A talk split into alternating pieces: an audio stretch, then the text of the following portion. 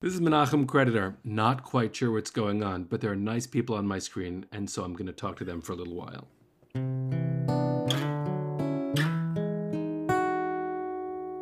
Hi, I'm Gabe Snyder, a third year cantorial student at the Debbie Friedman School of Sacred Music at Hebrew Union College Jewish Institute of Religion.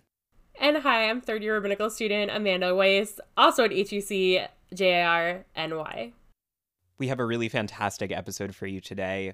We have Rabbi Menachem Creditor with us today, who's just fantastic. What else can I say? Yeah, this content goes in a lot of different directions, including ones that follow some of Rabbi Creditor's most passionate activism gun violence prevention and suicide awareness. Understanding that this might be a difficult time for some, we encourage you to reach out and speak to someone. If need be, you can reach the National Suicide Prevention Lifeline, available 24 hours a day, at 1 800 273 8255. Thank you for spending this holiday week with us. We think you're going to love what you'll hear next.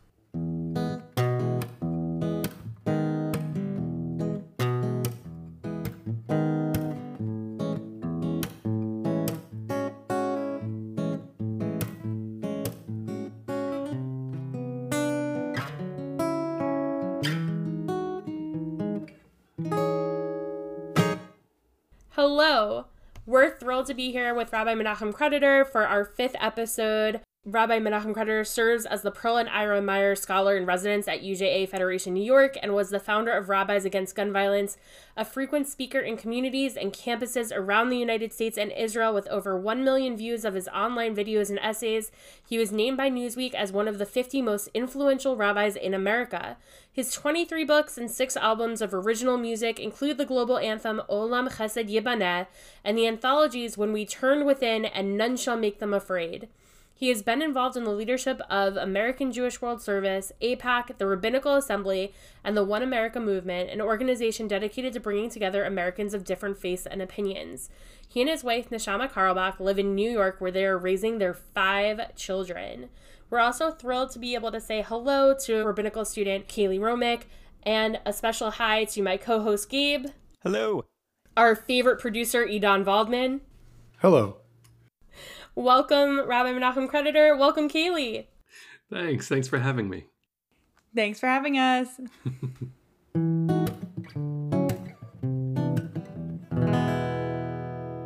I am really, really excited to talk with Gabe.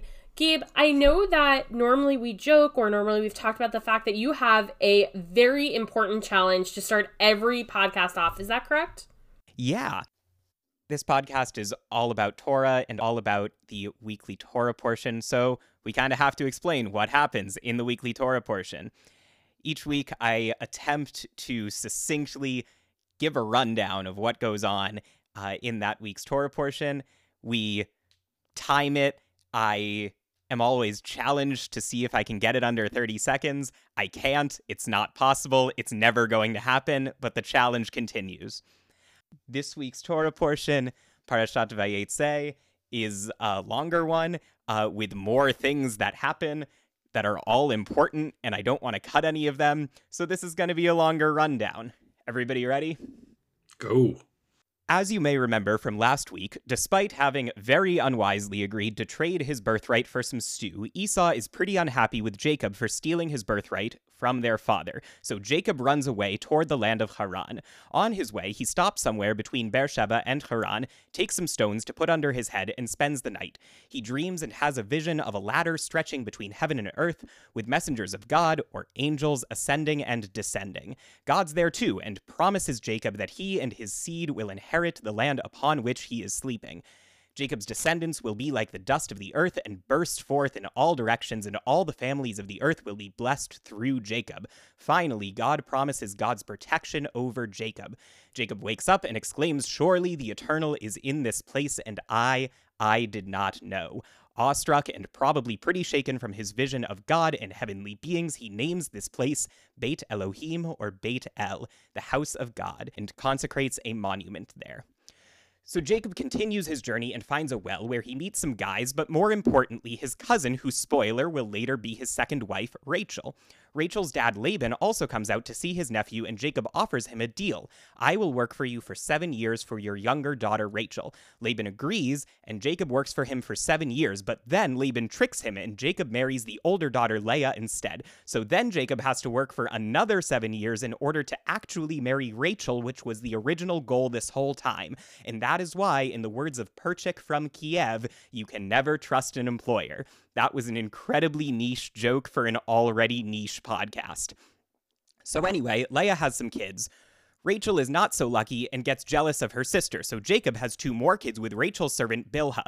Leah, no longer able to conceive after having four sons, doesn't want to be outdone, and so her servant Zilpah has two of Jacob's sons. But then, surprise, Leah is actually able to have kids again and has two more sons and the one and only daughter. Only then does God remember that Rachel hasn't actually had any kids yet, so Rachel has her first son.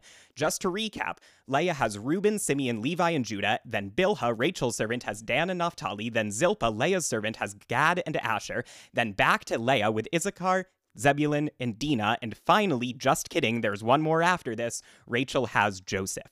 So now that he's a bit of a family man, Jacob is ready to leave Laban and go back to his home.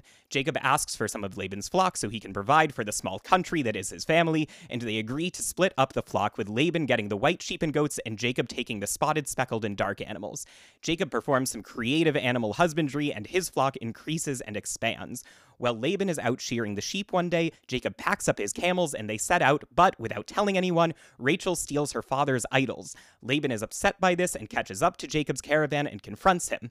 Jacob, not knowing what Rachel has done, tells Laban that whoever took the idols will die. They search for the idols, but Rachel puts them under a saddle and sits on it. When Laban comes in, she tells him that she's menstruating, so he neglects to check under the saddle. They don't find the idols, so they have an argument, but make a truce, setting up another monument. They eat, they spend the night, and the men go on their separate ways. And that's Parashat Vayetze. How long was that? Yeah, three minutes and 20 seconds. Okay. My God. Gabe, my God, how did you do that? I didn't breathe very much. that was that was the first part. It's like the micro machine man from my childhood, but really sacred. Thank you. I I do what I can for the Jewish people.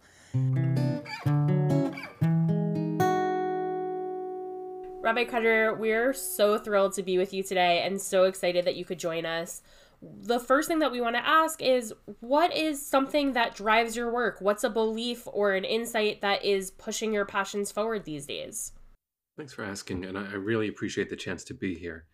Uh, I find myself more motivated than ever during this bizarre time of human history to um, to pour everything that's in me out and one of the things I've learned along the way is that that isn't actually me pouring me out. It's me trying to get out of the way of whatever is supposed to come through us. What, what motivates me so much is the needless wasting of resource and the claiming of more God than your neighbor that happens so often in the world. That's also a religious problem. That's also a social problem because if I replace God with truth or truth with nation or nation with my tribe versus yours, it's all the same problem where I claim more right to my life than I believe you have. And uh, what motivates me most is to see Torah as a tool for connecting people, to, to make sure that God isn't weaponized, and to represent the Jewish people both with pride and humility because we're awesome, but we're awesome just like other peoples are awesome. And we have a relationship with God, and God is bigger than what we think. Could you explain a little bit more what exactly you mean when you say, I get more God than you get? Yeah. Yeah, it, it requires a lot of unpacking because, first of all, the word God gets in the way so often. I invoke God, and the fundamentalists think that I'm one of them, and the atheists think that we have nothing in common. But what I mean by God is more common to probably an agnostic or an atheist's notion that there's something larger than self that matters in the world. And what I don't mean is what a fundamentalist might mean, which is that I know exactly what the divine wants me to do, and that command is the loudest thing in my soul. Um, when I claim that I have more God, what I also mean is what Rabbi Irwin Kula, my teacher, says. When I believe I have more God than you, I'll go get a gun.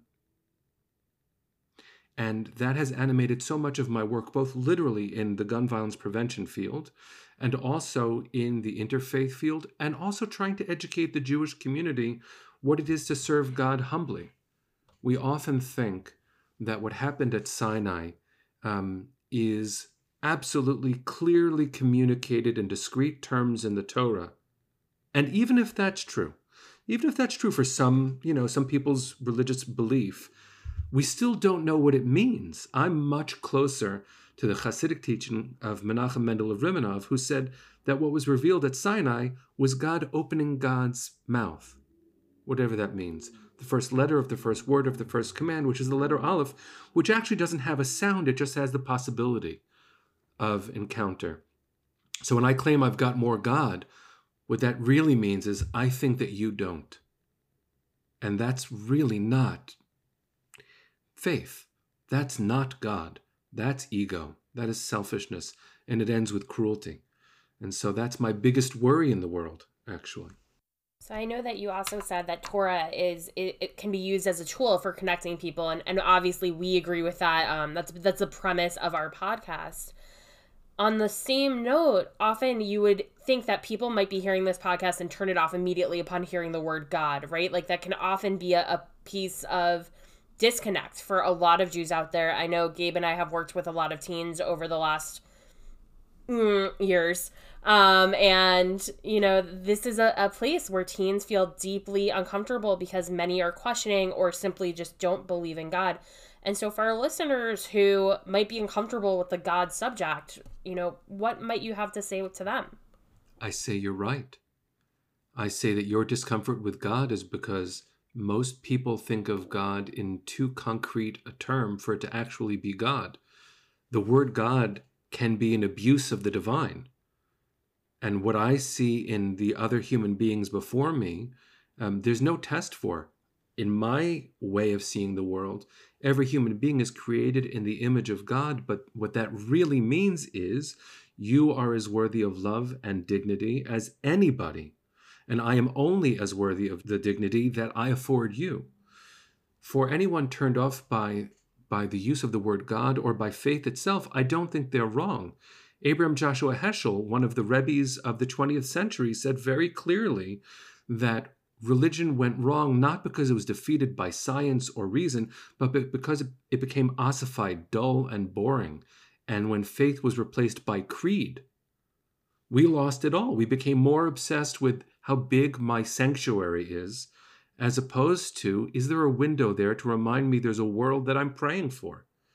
So, what I mean by God, you know, I, I have a working definition that I haven't used in a long time.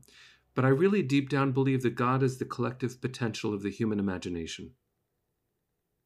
And that means bigger than what I believe, and bigger than what all of my family believes, and bigger than all the Jewish people in the world. And in fact, because of what I really mean, it's bigger than what every human being alive today believes. It's what our ancestors yearned for, and what our descendants will continue to yearn for. And only when we collect all of that and we use it for everyone's sake for the descendants we can't even imagine, for their sake and for the earth itself.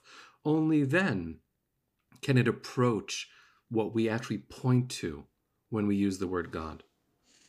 I think that's a really great connection and a really great avenue into um, this week's Torah portion, where we hear so much about the descendants. The blessing of God to Jacob during his vision of the ladder is uh, that his descendants will burst forth, that they'll spread out, that they will be a great nation, that all descendants of the earth will be blessed through Jacob. Jacob has not one, but two wives and more women with whom he has children. And we hear about many of his many of his descendants. Uh, we even hear Laban talk about his descendants when they're fighting in that final scene. Um, there's conversation of of course I came to see you you didn't even let me say goodbye to my daughters and to my grandchildren um, so I'm I'm wondering how you might see yourself how you might see your work in this week's Torah portion I, I I'm glad we have this Torah portion not because it's smooth or happy in fact it, it demonstrates the the deep tension and fissures in our ancestral family and in fact that's one of the reasons Torah is so important and useful. we think of it sometimes as Torah is a subject to study, and here's my life. But in fact, when we're honest and raw, when we allow ourselves to, to really feel the emotionality and the pain and also the rapture of the text, it's just basically an older version of the family story. Right? And so you look at what Jacob says when he's encountering Lavan and what Lavan says back to Jacob, but actually, what's their story? Jacob ran for his life because he lied to his father and stole from his brother because his mother made him. And his father himself was so traumatized by his own childhood that he yearned for a, a, different kind of masculinity, maybe. So Jacob's running away from all of that with no closure for himself. Why would we be surprised that he doesn't know how to say goodbye? Why would we be surprised that his family of origin doesn't hold honesty as the way of creating family?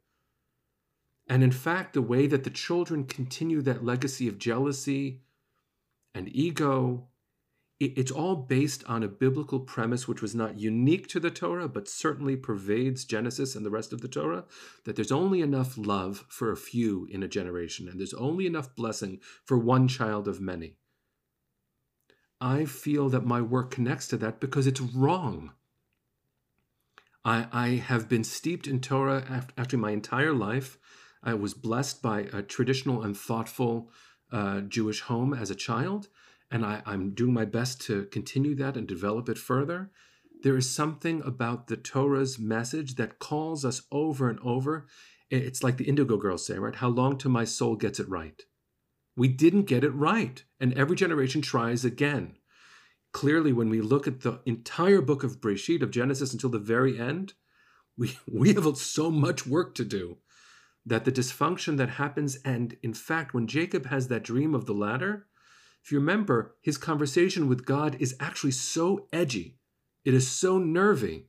Jacob says to God, If you will take care of me and be with me when I go and when I come back, then you will be my God. That is the first moment, I think, uh, since Abraham says, Chalil shame on you, God, if you act in, a, in an unjust way. It's the first moment in the Torah where a human being says to God, You owe humanity. You put us here. We want to love you right, so love us. Show us what safety feels like on this earth. Then you're ours. It's this very powerful way, I think.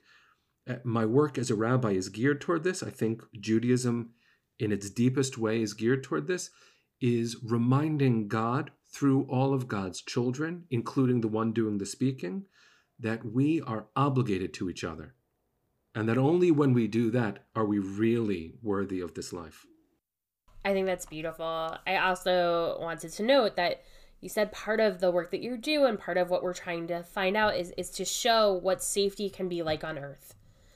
And for this podcast, we often try to translate Torah into real life tactics. And you mentioned earlier that something you're very passionate about is gun violence prevention. And so I'm curious if you would be willing to talk a little bit more about that. Um, and, and maybe what Jewish values align with that work and the drive that you're doing, um, and if it might even connect to the Torah portion that we're talking about now. I mean, ultimately, it all connects. The question is, can I find the words? Can we can we say what it is that pushes us forward in life? Elaine Scarry has a phenomenal book called The Body in Pain, where she says, you know, we have all these words for love, but try describing a headache.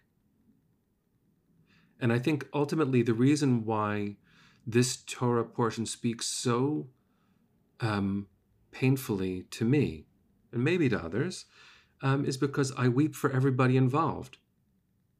Rachel feels unloved. Leah feels unloved. Leah's eyes are described as soft. And Rashi says it's because she cries so much. Of course she cries. I mean, this, this terrible situation that everyone finds themselves in where they have to compete for love and the children are pitted against each other. Well, it, it's not the same, but it isn't so different from the way we as parts of society look at each other. And only when we acknowledge privilege do we understand what the other experience might be. Does Joseph has, have any awareness as he grows from this story that he's loved so much because his father is grieving for his mother? Does he have any idea? And is that fair to him at all? So he's, as, as Heschel said elsewhere, right? In a free society, some are guilty, all are responsible. Eventually, we all have to take responsibility for our story. And so, how this Parsha connects to the work specifically of gun violence prevention a very significant number of the 40,000 lives lost to gun violence in America every year are from suicide. How dare we ignore mental health in our world? And that has to impel us to see the problem of gun violence not only, and I say only with very, no words are going to be appropriate here, and I'm going to trip over my attempt to speak justly. But I got involved with gun violence because of Sandy Hook, a massacre that took place in a school. And it never occurred to me until I went to the White House with a delegation that was interfaith by design and majority African American by default, by reality. I had no idea that I was paying attention to 26 white murders I didn't pay attention to the actual epidemic of gun violence on the street, the difference between urban gun violence and automatic rifles, which is a 2% of the 40,000 deaths. And each of those deaths is an entire universe. I don't grieve less for them, but I wasn't really paying attention. And I was writing a prayer. That's why I got invited to the White House, because I, I wrote a prayer after Sandy Hook. And I went with a delegation of 90 and a good friend of mine, Pastor Michael McBride, asked me to join him, and I noticed I was the only rabbi, I was the only Jew. I said, Michael, do you want some Jews? He said, You can get Jews? I said, Sure. So I asked a few really wonderful colleagues. Nine of the 90 clergy that went to the White House were Jewish, and those nine rabbis were the only white people in the room. So when the facilitator looked at the tables where we mixed it up, and the facilitator said, Tell me about the gun violence death that affected you most, almost all the rabbis went, I, I don't have one. And the, the African American pastors at the table said, You want me to choose one? And that was the beginning of my awareness that I knew nothing, nothing. And it was a, a humbling, terrible honor to be present in that way, and it was the beginning of my education.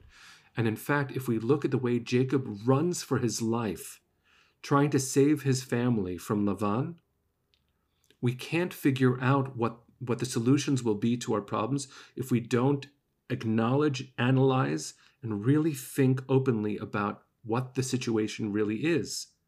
There's so much jealousy between the sisters. There's so much panic in Jacob. There's so much deceit in Lavan. And what about Bilhah and Zilpah? They aren't called matriarchs. What are they? I know in the ancient world, status is different than we think about today, but how do we have this conversation today? And in fact, if we really look at what's thorny in this Parsha, maybe we'll have a model of how to think about America. Maybe we'll have a model to think about our cousins, our sisters, our brothers. Maybe we'll hear the call of Genesis and know that the blood is screaming from the streets. But the only way I can do something about it is if I actually pause from thinking I know what the problem is, that I understand. I don't. My job is to listen well and try to use whatever strength God's given me to stand with as an ally, to stand in solidarity, and to, to feel really deeply. This Parsha doesn't give us the answer, but it definitely presents the problem you know, you speak very honestly about checking our privilege in, in a very different way than I think most of us hear that sentence in our minds. Um, and you also spoke to an incredible amount of, of gun violence through suicide and, and our need for greater mental health awareness. I'm really aware that we are going into this week of Thanksgiving, right? Which is a very difficult week for many people when they are allowed to be with their families. And it's a very difficult week this week when many of us may not be allowed to be with our families due to what's going on with COVID. And, you know, I see this portion of Jacob literally heading into family drama. He's running away from one family drama, head first into another one. And so I think there is a lot to say about mental health in the Torah. I think there is a lot to say about family power dynamics in the Torah And I think that all of that really does influence even the way that we might act around our own families today. And I'm curious if you might have anything else that you might want to add to that, um, thoughts that you might think about how people are going to make it through this holiday season, which is a bit unique from what we're expecting um, in, in either, you know, aspect of, of the spectrum of, of being with family and having that be difficult or being separated from family and having that be difficult. I think the question is really, really an important one. It always is, and it definitely is this year. Um, you know, I, I'm I'm going through whatever it is I'm going to be thinking about right now out loud. Right, my family is all over the world. My daughter's in Jerusalem. My parents are in Richmond, Virginia. My sister's in Tel Aviv, and my sister's in San Diego with the Navy. My wife's mother is in Toronto, and I am so blessed with abundance, and all of that is true still. This last Pesach felt very much the same way, but the difference between where we were and where we might be when it comes to mental health and when it comes to family stress and when it comes to the narrative we all carry with us, you know, actually Thanksgiving might be a good a good text for this too. Thanksgiving, I remember as a child being told the the lie the fake story of Thanksgiving, where everyone was hunky dory and sat down at picnic benches and everyone had enough food. But really, when we look at it, Thanksgiving was part of uh, the beginning of the massacre of the Native American population. No one told me at Thanksgiving dinner about smallpox blankets. Don't Google it. It's really important for us to know that the story is always more complicated than it's presented. When we are all, please God, soon able to sit at a table together with our families and finally cry those huge tears that are waiting. No matter how much we've cried already, there is a lot more waiting. And maybe I'm speaking more about myself than someone else, but I know it's there. When we are blessed to sit together with family, will we have learned from our yearning for each other to be more kind? And in the aftermath of a ragged election where some of our families are divided because of their votes, will we see the humanity across the table instead of asking someone if their humanity is bound up with their ballot? Now, it's clear that our values are why we make the decisions we do, but my values shouldn't erase your humanity from my eyes. And if that's true, that I'm called, despite it all, to see the humanity in you, and I think, if that's true, that you're obligated too to see the humanity in me. Then, when we Zoom at Thanksgiving, maybe we can just find some quiet. And we don't have to make the story a simple one that makes sense for me, because the story doesn't make any sense. Thanksgiving doesn't make any sense, gratitude does. Our family doesn't make any sense, but I love you. This dinner doesn't make any sense. Why cranberry sauce? Like what? But the same is true about Shabbat. Why wax candles or why oil or why cha? The answer is this is gorgeous. This brings us together, and it doesn't have to make sense. It's ritual, and the gift of ritual. This is what I would say for this Thanksgiving, and I'm getting emotional and full of tears as I think about it. The gift of ritual is to hold us safe in a very shaky world. And that has to be our goal. This year, especially, the world is so shaky. So, Thanksgiving is not an inherently Jewish moment, but it is a defining moment in an American calendar. The question is, what does it define?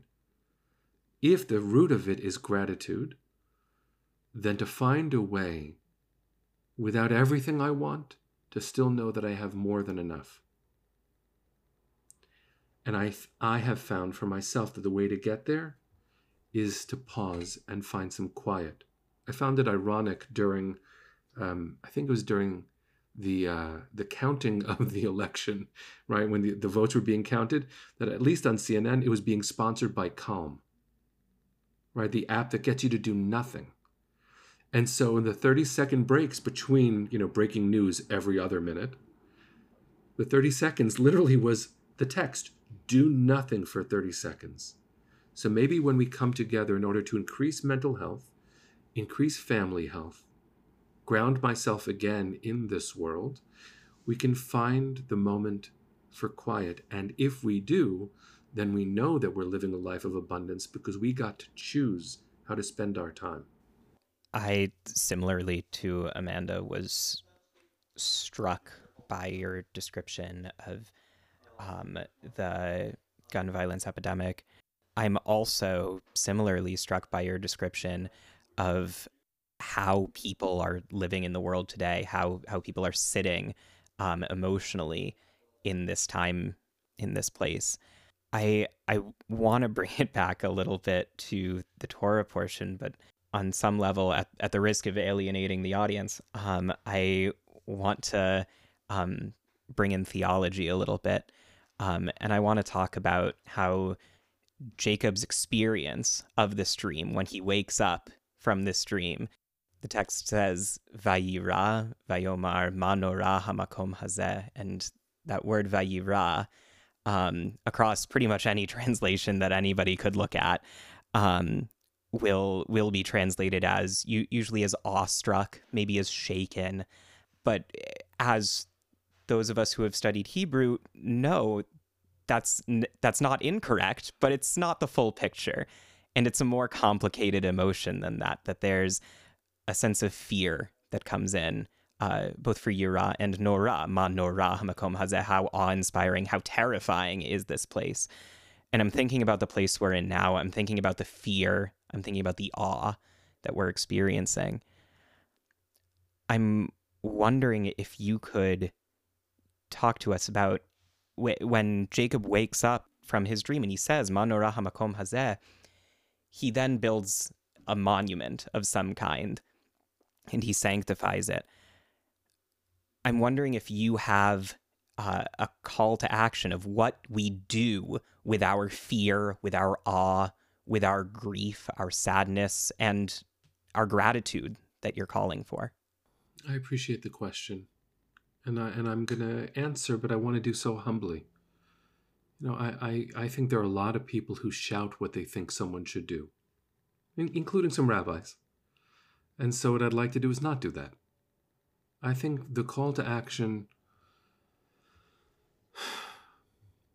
in this moment. And I think each moment requires an adaptive kind of leadership on our parts, is, is um, to think about what the word essential means. We've used the word essential to describe certain workers in the world today.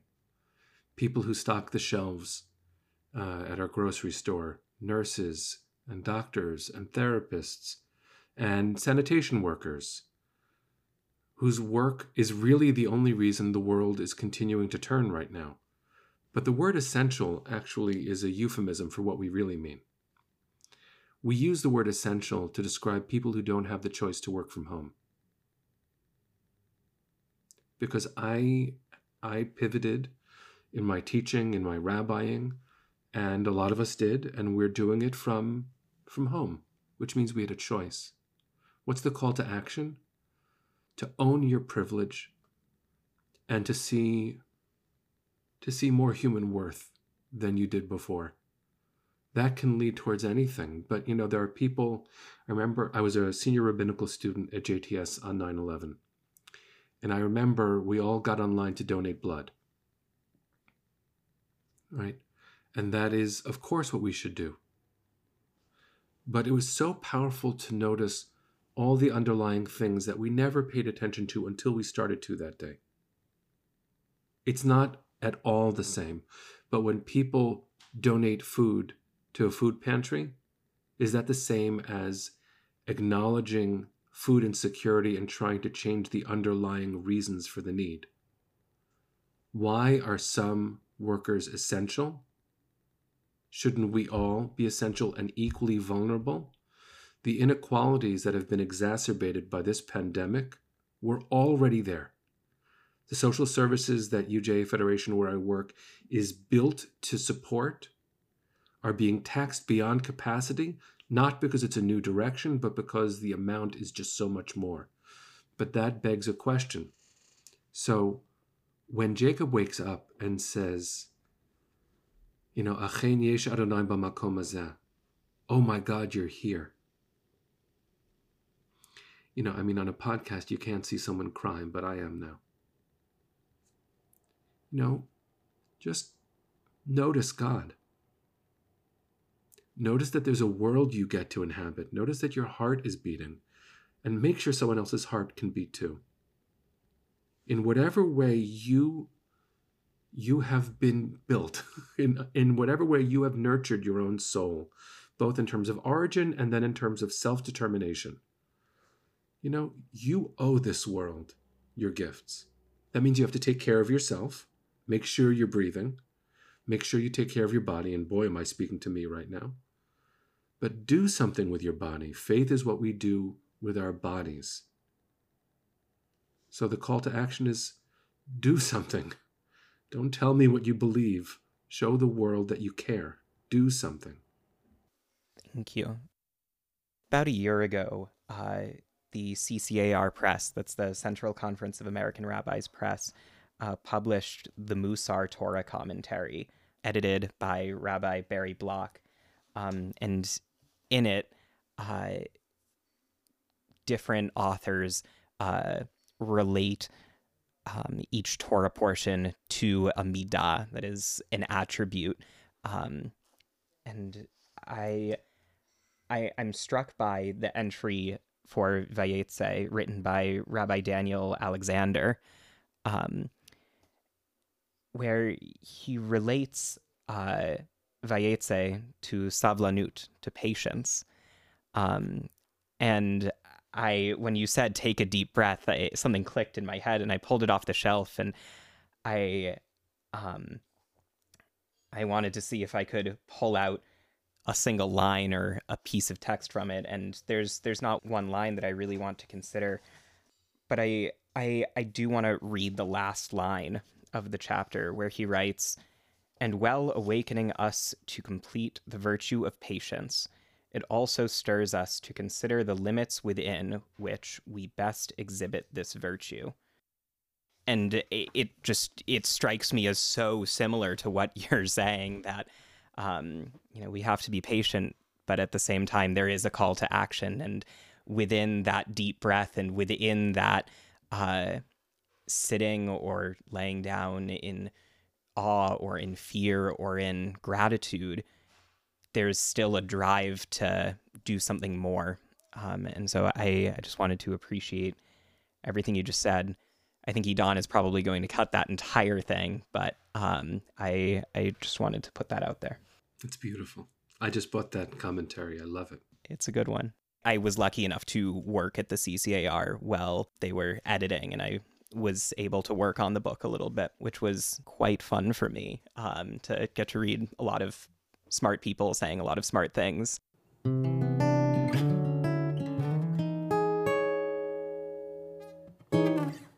It is my pleasure and honor to introduce uh, Kaylee Romick as our special guest to have some question and answer time with Rabbi Menachem Creditor today.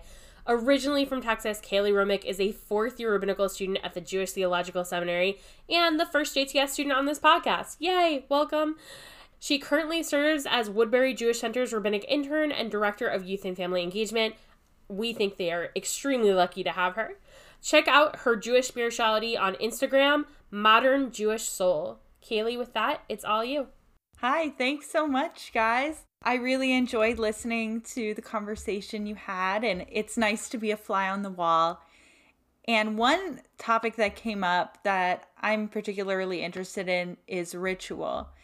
A lot of Americans have rituals going to Starbucks, following the Mets, uh, in my neck of the woods, going to Soul Cycle or yoga. And my question for you is why should Jews choose Jewish ritual over other rituals that are out there?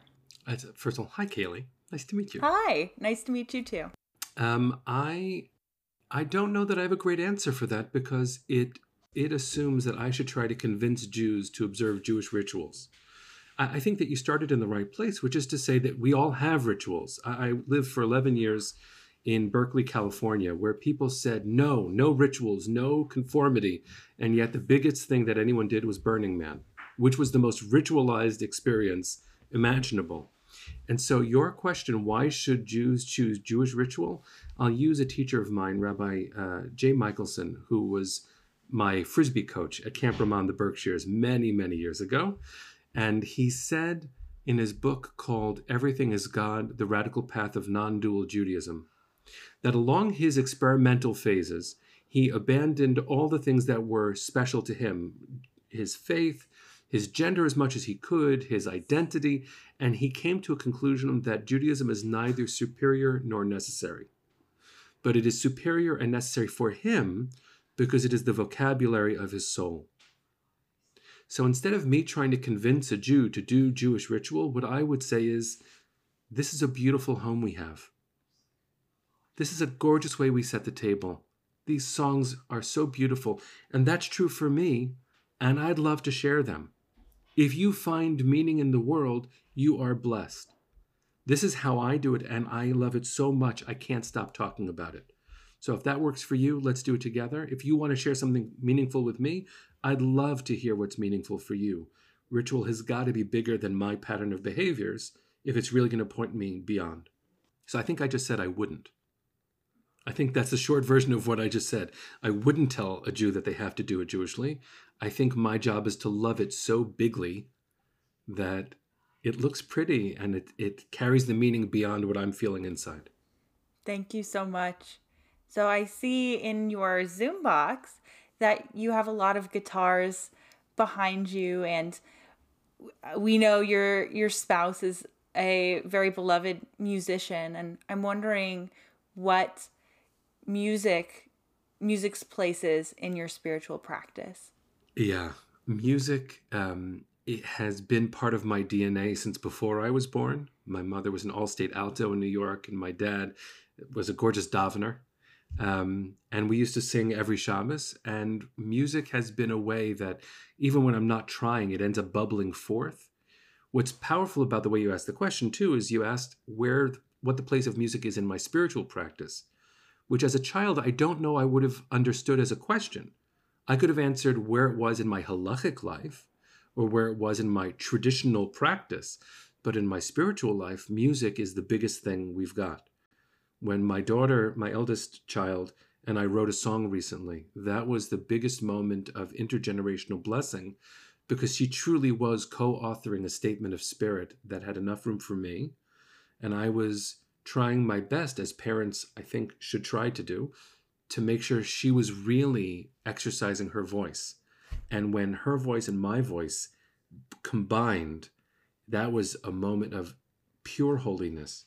In fact, um, when I first met my wife, um, this is when we first met and were friends for 10 years before we, we began dating. We met when she came to perform a concert at my shul in Berkeley, and we sang a song. And I remember being struck by what that felt like to be surrounded by this holy music, by this rapturous performer, and and to feel our voices daven. You know, music music changed what would have been words into into something something beyond something undefinable thank you i want to take it back to a subject we were talking about earlier where the country is so divided and people are having a harder and harder time looking each other in the face and seeing a human what advice do you have for people going home this Thanksgiving where they know they're going to be sitting across the table from someone who vehemently disagrees with them, whose values are different. And may- maybe it's not even just sitting across the table, maybe it's walking into a supermarket or working on a, a project together at work. How are we able to have that I thou relationship that Martin Buber speaks of?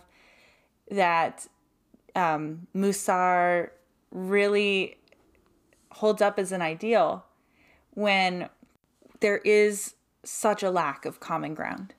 Again, the question is spot on for this moment, but I would take a step back even before the step you asked me to take back and begin by saying we actually don't have as hard a time as the media would have us feel. And we don't have as hard a time as social media would have us feel the echo chamber that the era of Zoom has really amplified in our lives um, is only part of the truth. I believe deep down that everyone just wants to know that they're going to be okay and the people that they love are going to be okay. It's really what we all want and need. I'm an anti gun violence activist. People who, some people who are, I don't mean gun enthusiasts, but believe in the Second Amendment, really want to just know that they're going to be safe. It doesn't have to be laced with all of the historic racism that goes into gun ownership and the lobbyists who transform power into. It doesn't have to go in that direction. In fact, I think America is more united today than we give it credit for. We have moved into zip codes where our ideas resonate, but that doesn't mean we actually don't have a lot in common. I, I don't know what it is to live in West Virginia right now, so I actually should pause before I cast judgment. If I have a relative coming to Thanksgiving from West Virginia, I can't presume to speak to their experience because I don't have it.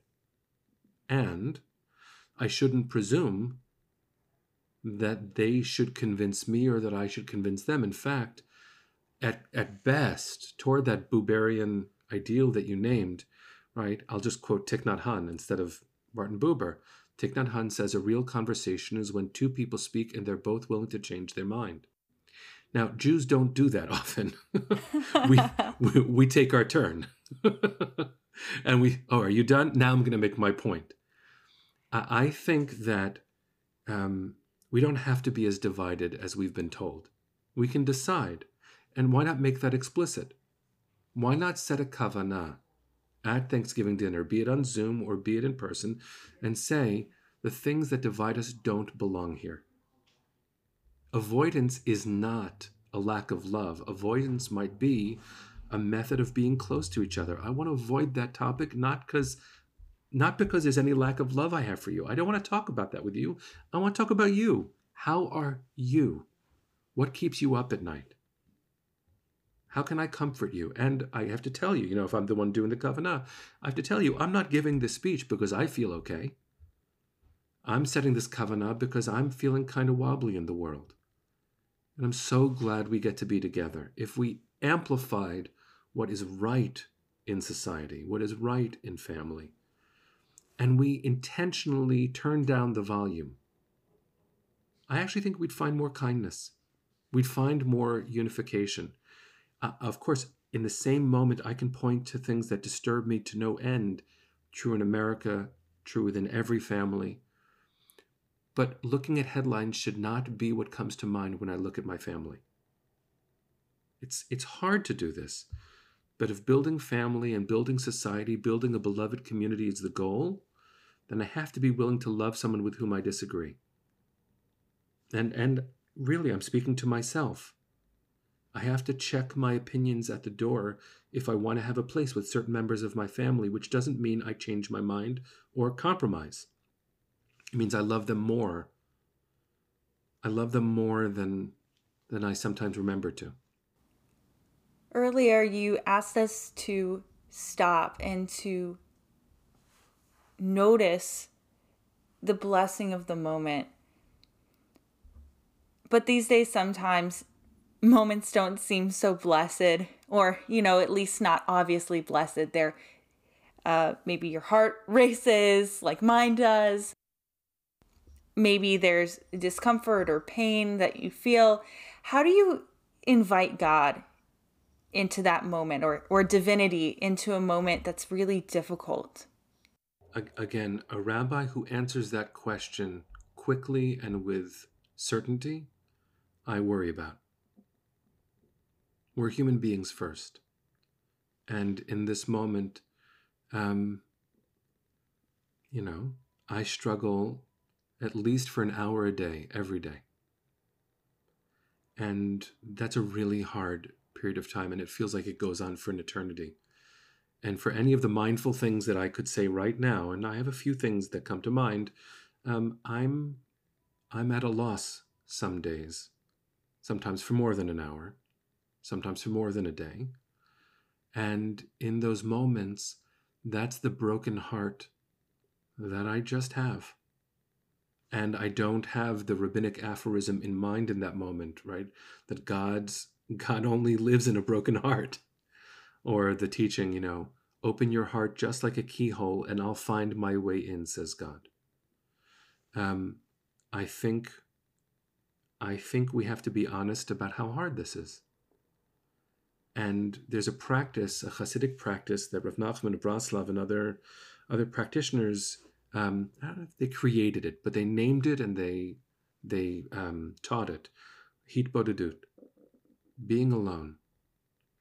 And being alone can take many forms. One of the forms that works for me is going into a place where there, where no one else is. Could be a, you know, this is sad. The abandoned basketball court at my nearby school and starting by saying, God, I have nothing to say to you. And don't stop talking. The rule is don't stop talking. Because I have a lot of rage at God right now. I have a lot of anger at God right now. I'm not open every moment of every day right now to God's reassurance because I'm really mad at what God's world includes and I hold God accountable for it too which is one of the reasons I think reminding myself and all of us that we are the walking images of God is a way of holding God accountable. Because I can't point to some disembodied being and say it's your fault unless I put my own hand on my own heart and say, oh, it really is. I can't change it all, but I've got to do something. That's God stirring within me, and I'm angry. So, how can I offer comfort right now? I think by validating the pain. There's got to be room in a relationship with God for the pain and the anger and the sense of abandonment. And that's the way, you know, I just learned from uh, Dr. Edith Eger, who is a survivor of the Shoah. She just gave a talk at, uh, at UJA, and she had this phrase, which I don't know if it's Yiddish, but it feels like it should be, right? She said, We don't cover garlic with chocolate. Right? If that's not a Yiddish phrase, so please somebody translate it into Yiddish. She said, There's no forgiveness without rage. Right? We don't cover garlic with chocolate. I want the chocolate. I want the rice crispy chocolate thing. That's yummy. But I'm not we're not going to get there. We're not going to have the sweetness if we don't acknowledge how hard this is. And I actually think that God's in both. God is I hope God is raging too. And I hope we get to sing with God really soon. I resonate with that a lot. And thank you so much for this wonderful conversation. Thank you, Kaylee. It's really good to talk to you. You know, Gabe, there's a holiday coming up. Is there? I haven't been paying attention. Believe it or not, Thanksgiving is in just a few short days. Very exciting.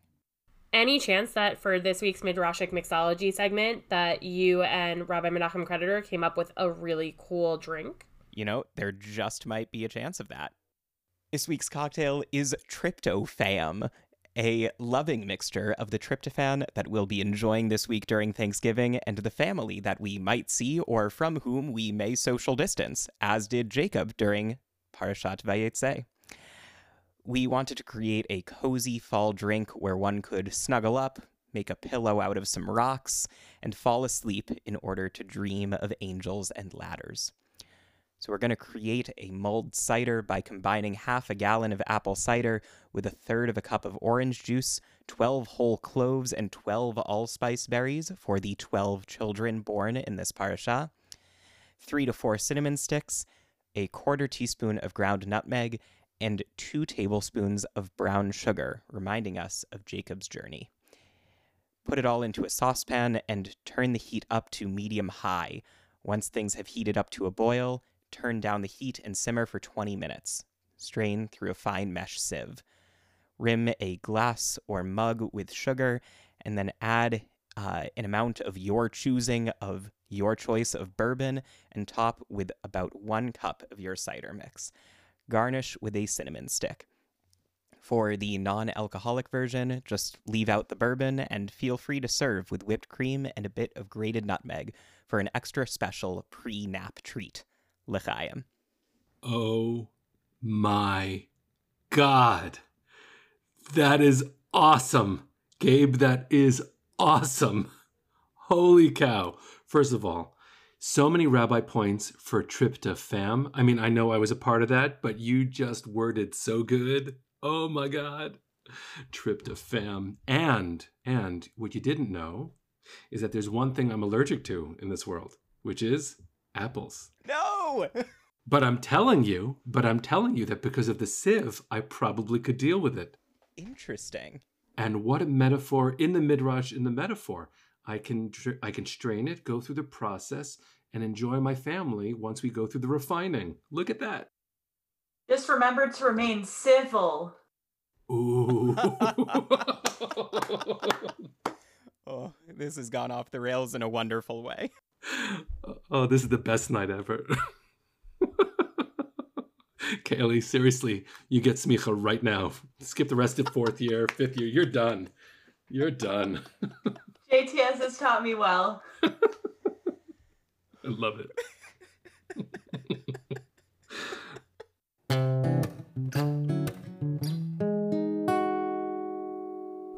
Believe it or not, friends and family, we have made it to thank yous and closing cues. Again, with Thanksgiving just a few days away, right around the corner, Menachem, Kaylee, Idan, Gabe, what are you thankful for? Menachem?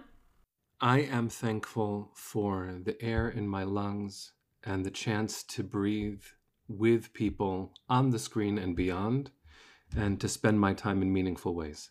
And cider. Keely, what about you? I'm thankful that I'll get to see my family soon and that my two grandparents that live in Houston will finally get to meet my husband Jack. Gabe? I am thankful for my family with whom I've been staying for the last several months, and also for my friends and classmates who have really gotten me through the last several months, if not years. Idan? Similar to what Kaylee said, um, my partner Agnes and I will be going to North Carolina next week to stay with my mom and my sister, and also see Agnes's parents as well, who are nearby. And we'll be there for about a month, um, which will be really great. Seeing as I'm doing all this remote work and she's doing remote school, um, we are really lucky to be able to do that. We haven't seen any any family since before the quarantine. Um, and it's just been the two of us. We've been staying in New York. A lot of people are going home and staying with family. And we, yeah, we are really looking forward to being able to actually see everybody for the first time in what feels like an eternity um, and spend Thanksgiving together, spend the majority of, Han- of Hanukkah together. Um, and yeah, really, really thankful for that. I am also really thankful to be able to see my parents more regularly uh, due to my job in Bedford and also just them being close and it allows us to connect a little bit more. I'm also sincerely thankful for Gabe and Idan and all of you uh, in this ability to start this podcast adventure. I know that it has been more than Gabe and I ever really wildly dreamed of, and probably more than Idan ever thought that he would be dealing with. Uh, but I feel very thankful to have such incredible partners in this process. And so, with that, Menachem, if people want to continue the conversation with you, if they want to keep talking things out, if they want to keep connecting over Torah or over anything else, how can they find you? How can they follow you? Sure. Uh, my website is menachemcreditor.net, and I am a fiend on social media, especially on UJA's Facebook page every weekday morning at 9 o'clock, where I've been doing a broadcast since March 13th uh, every morning. So I think we're on episode 170 tomorrow. Um, so everybody is welcome. Wonderful. And with that, any last words, thoughts, concerns, or jokes? That's for you, Menachem. For me, uh, I'll do this one, but you're gonna have to figure out if anyone would get it. How do you know frogs are stupid? Because it says dumb tzvardea. okay, that's enough. that is, it's excellent. It's wonderful. Beautiful. With that, a huge thank you to Rabbi Menachem Creditor for joining us, to Kaylee, to my co host Gabe, and as always, to our favorite, most supreme sound producer and really guru in all things life related, Idan. Thank you so much. Have a wonderful night. Have a wonderful day. Have a wonderful Thanksgiving wherever you may be. And with that, Gabe, we say L'chaim. L'chaim.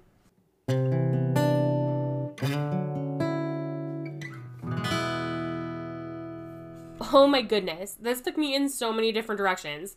There were times I was breathless, close to tears, times I was laughing, times I was confused. What a ride. I completely agree. This was a fantastic conversation. I'm so glad to have been here. I think it was an impressive thing that before we even got started, really, that Rabbi Menachem Creditor says Torah can be used as a tool for connecting people. That's true. And I think it's something that we've really taken to heart throughout this podcast. I'm curious though, Gabe, what you think about this idea or a difference of checking our privilege, especially when it comes to this time of Thanksgiving where we're really meant to be like feeling gratitude for all the things that we have. I mean, I think those two things aren't mutually exclusive. I think they, in fact, go hand in hand. I think the idea of gratitude and recognizing the wonderful things uh, around us goes hand in hand with also recognizing that there are those who do not have those things. It goes hand in hand with saying, I have some privilege.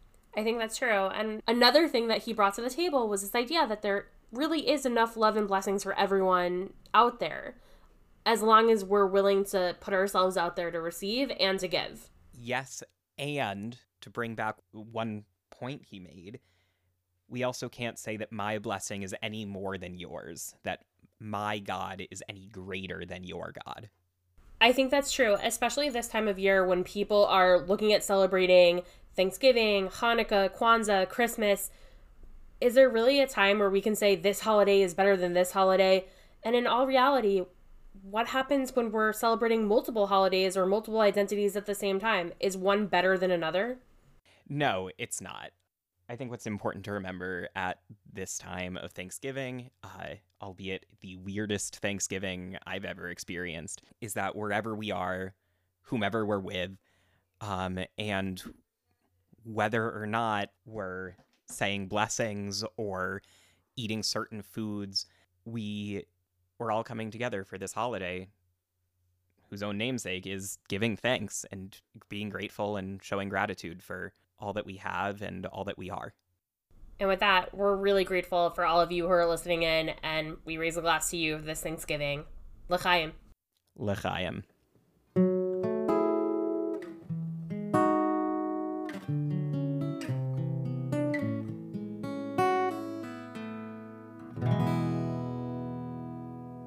This is Rabbi Menachem Creditor, and I'm part of Drinking and Droshing Torah with a Twist, where my host tried to poison me.